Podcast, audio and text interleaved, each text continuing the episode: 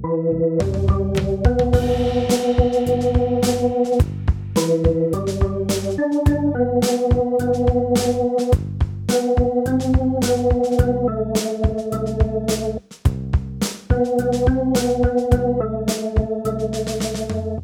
Lieben, willkommen zurück zu einer neuen Folge von Unterwegs zu neuem Leben. Erinnert euch an die letzte Folge. Gott begegnet uns in Raum und Zeit und das heißt in konkreten Räumen und in konkreten Zeiten. Nachdem es also beim letzten Mal um den Raum ging, um das Land Israel, geht es heute um die Zeit. Die Zeit also, in der die Menschen in Israel Gott erlebten. Die Bibel erzählt Geschichten, die lange vor unserer Zeitrechnung handeln. Unsere Zeitrechnung. Die hat übrigens ihre Wurzel ebenfalls in der Bibel. Denn unsere Zeitrechnung zählt die Jahre ab der Geburt von Jesus Christus. Aber schon vor Jesus Christus suchte sich Gott konkrete Menschen aus, mit denen er durch die Zeit gehen wollte. Ich werde jetzt vieles aber nur ganz grob erzählen. Wenn ihr es genauer wissen wollt, lest die Bibel. Sie erzählt, wie Gott mit Abraham und Sarah begann, ein neues Volk ins Leben zu rufen. Die haben zuerst in Haran in Syrien gelebt und sind dann nach Kanaan gezogen, so wie Israel mal hieß. Dort lebte ihre Familie über einige Generationen, bis sie nach Ägypten zogen. Übrigens, wir sind im zweiten Jahrtausend vor Christus. Familienoberhaupt war bei dem Zug nach Ägypten inzwischen ein Mann namens Jakob ein Enkel von Abraham. Schuld an diesem Umzug nach Ägypten war übrigens eine Hungersnot. In Kanaan gab es kein Getreide mehr, aber in Ägypten gab es noch welches. Deshalb zog Jakob mit der ganzen Familie dorthin. Familie. Das bedeutete übrigens damals im Grunde schon ein halbes Volk. Jakobs Familie war sehr, sehr groß. Und in Ägypten wurden die Nachkommen Jakobs dann so zahlreich, dass sich die Ägypter so langsam Sorgen um ihr Land machten. Die Bibel erzählt uns, wie der Pharao versuchte mit grausamen Methoden das neu entstehende Volk zu dezimieren. Er ließ sie Zwangsarbeiten noch dazu leisten. Dann kam der Auftritt von Moses. Gott suchte ihn sich aus, um sein Volk Israel aus Ägypten zu befreien. Ja, Israel, so hieß das Volk inzwischen. Mit kräftiger Unterstützung Gottes gelang es auch, Israel zu befreien, und bis heute denken Juden in aller Welt an die Befreiung aus Ägypten und feiern deswegen bis heute das Passafest. Ein wunderbares großes Fest für die Freiheit. Ganz, ganz große Klasse. Das Volk, wie gesagt, inzwischen Israel genannt, zog nach Israel. Unterwegs begegneten sie Gott an seinem Berg Sinai. Sie bekamen dort unter anderem die Tafeln mit den zehn Geboten. Als die Israeliten in Israel ankamen, lebten dort allerdings auch schon Leute. Mit denen mussten sich die Israeliten entweder arrangieren oder sie bekämpfen. Sie taten beides, manchmal das eine, manchmal das andere. Irgendwann kam es in Israel auch dazu, dass sie einen König hatten. Das müsste etwa um 1000 vor Christus gewesen sein. Der bedeutendste König der frühen Zeit war der König David, und als Nachfolger kam gleich der weise König Salomo. Die Zeit dieser beiden Könige ist eine goldene Zeit. Israel wird als groß beschrieben. Die Hauptstadt wird Jerusalem. Ein wunderschöner Tempel wird gebaut und festlich eingeweiht, und jetzt ist eigentlich alles gut. Aber so bleibt es nicht. Das einige große Israel zerfällt etwa um 920 vor Christus in zwei Teile. Der südliche Teil heißt ab jetzt Juda, der nördliche Teil bleibt bei dem Namen Israel. Der südliche Teil hat dafür weiter Jerusalem als Hauptstadt. Der nördliche bekommt nach einigen Jahrzehnten eine neue Hauptstadt, die heißt Samaria. Ruinen dieser Stadt Samaria kann man übrigens heute noch angucken. In der Umgebung von Israel gibt es große Staaten. Südlich von Israel liegt Ägypten. Pharaonen, Pyramiden, Mumien, ihr kennt das alles aus Filmen und Museen und Kinderbüchern. Nördlich von Israel liegen verschiedene Staaten, die auch immer mal wechselten. Es gab da mal ein Reich der Hethiter. Später gab es dort mal ein assyrisches Reich und auch einige Aramäerstaaten und es gab Babylon. In der direkten Nachbarschaft von Israel lagen kleine Länder wie Ammon und Moab und am Mittelmeer die Phönizierstädte Sidon und Tyros und einige andere.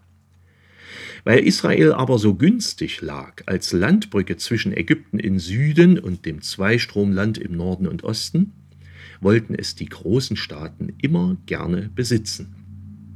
Das war für Israel nicht so leicht. Und irgendwann wurden beide Teilstaaten auch tatsächlich erobert. Der nördliche Staat Israel wurde 721 vor Christus von den Assyrern erobert.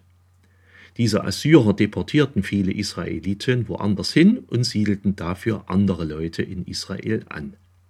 Aus ihnen wurden später die sogenannten Samariter. Sie lebten ja dort, wo die Stadt Samaria mal gestanden hat. Aus den Samaritern wurde später eine dem Judentum eng verwandte kleine Religionsgemeinschaft, die Samaritaner, die es heute noch gibt. Der südliche Teilstaat Juda, der hat ein bisschen länger bestanden, aber 586 vor Christus war es auch um ihn geschehen. Juda wurde von den Babyloniern erobert, die Stadt Jerusalem und den Tempel niederbrennen zu sehen, das war ein großer Schock für die Leute. Sie fragten sich natürlich, ob Gott sie nur eigentlich ganz verlassen hat, wenn er sogar seinen Tempel abbrennen lässt. Das hatten viele in Jerusalem nie für möglich gehalten, so eine Katastrophe. Viele Jerusalemer Einwohner wurden nach Babylon deportiert. Und interessanterweise begann dort unter den Juden in der Fremde im Exil eine Zeit ganz intensiven Nachdenkens über Gott.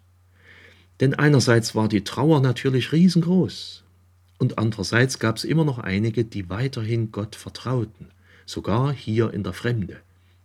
Und das war ein ganz bemerkenswerter Schritt, zu lernen, dass Gott nämlich gar nicht an Orte gebunden ist. Was uns heute selbstverständlich ist, dass man eben überall zu Gott beten kann, das war damals völlig neu. Man kann auch in Babylon auf Gott hoffen und ihm vertrauen. Die frühen Juden in Babylon hofften also darauf, dass Gott sie mal nach Hause zurückkehren lassen würde, und das geschah auch. Die Babylonier, die Jerusalem mal erobert hatten, wurden wenig später selbst erobert. Die neuen Herrscher waren die Perser. Und die Perser erlaubten den Juden die Rückkehr aus Babylon nach Jerusalem. Also machten die Juden das auch, und sie begannen Jerusalem und den Tempel wieder aufzubauen und lebten ab da halbwegs friedlich als Teil des Perserreiches. Wir sind jetzt etwa so in der Zeit von 500 bis 400 vor Christus. Das war eine ganz schön lange Friedenszeit für das kleine Gebiet von Juda.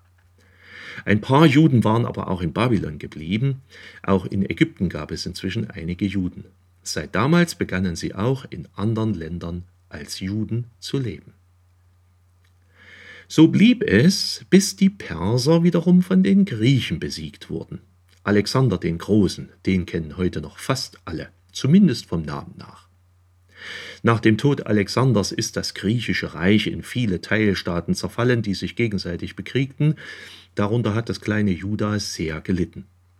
Mit den Griechen kam aber auch deren Kultur dazu. Man baute und lebte plötzlich nach griechischer Mode. Vielerorts begann man Griechisch zu sprechen, neue Ideen und Gedanken breiteten sich aus. Das brachte die Juden wie auch viele Nachbarn in eine schwierige Lage. Sollten sie weiter treu nach dem Gesetz des Alten Testaments leben? Oder sollten sie das nicht tun? Sollten sie sich öffnen für die griechische Kultur oder nicht? Kampf um Macht zwischen verschiedenen adlichen Familien brachten weitere Probleme mit sich.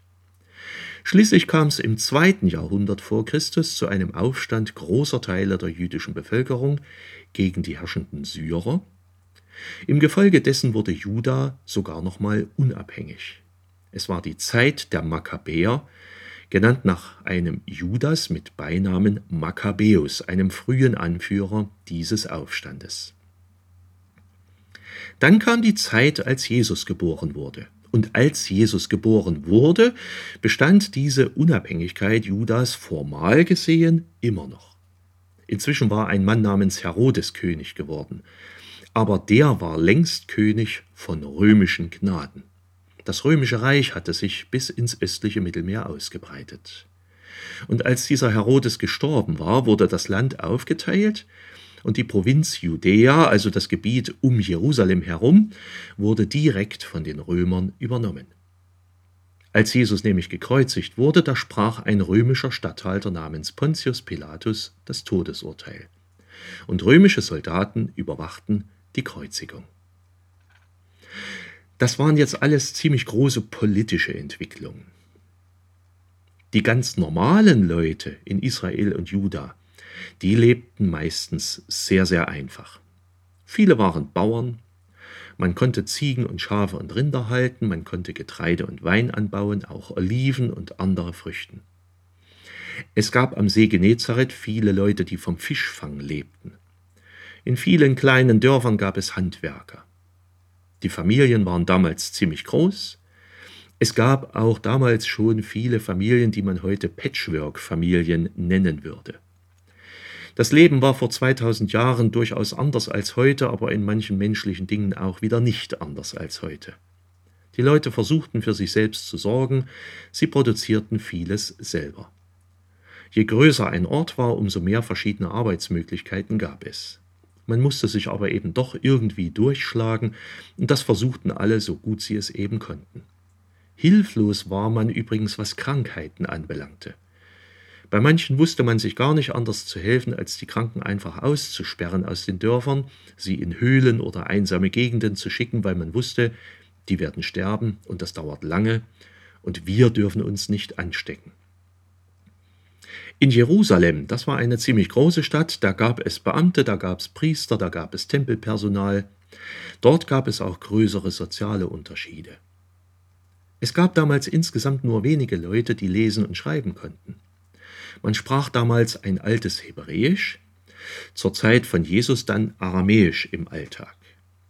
Zur Zeit von Jesus konnten aber auch viele Leute schon Griechisch, das war ja schon in Mode gekommen.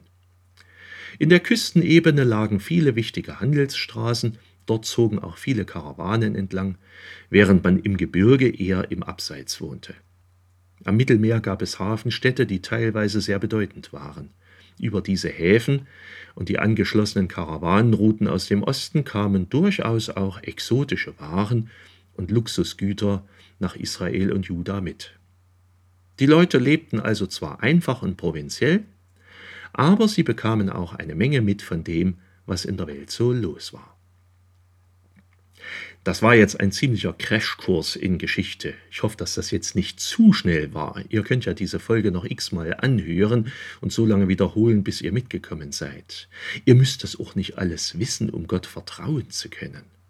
Aber es ist schon wirklich so, dass wenn Gott uns Menschen eben nahe ist, dann ist das auch wirklich was sehr Konkretes. Ihr seid ja auch nicht einfach abstrakt irgendwelche Menschen, sondern ihr lebt ja auch hier und jetzt, als Frauen oder Männer, als Kinder oder Erwachsene.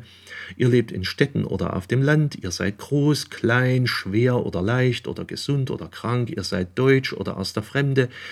Ihr arbeitet im Büro oder auf Baustellen oder in der Produktion oder im Handel, im Krankenhaus, in der Verwaltung und was weiß ich wo noch. Und wenn Gott einen Weg zu uns sucht und findet, dann sind das eben konkrete Wege. Und um ihn heute zu verstehen, ist es auch gut, etwas von den Menschen zu wissen, zu denen er damals gesprochen hat und was wir wiederum heute in der Bibel nachlesen können. Wir werden mit der Bibel in der nächsten Folge dann weitermachen. Bleibt also einfach dran, bald geht es weiter. Seid herzlich gegrüßt, euer Pfarrer Schurig.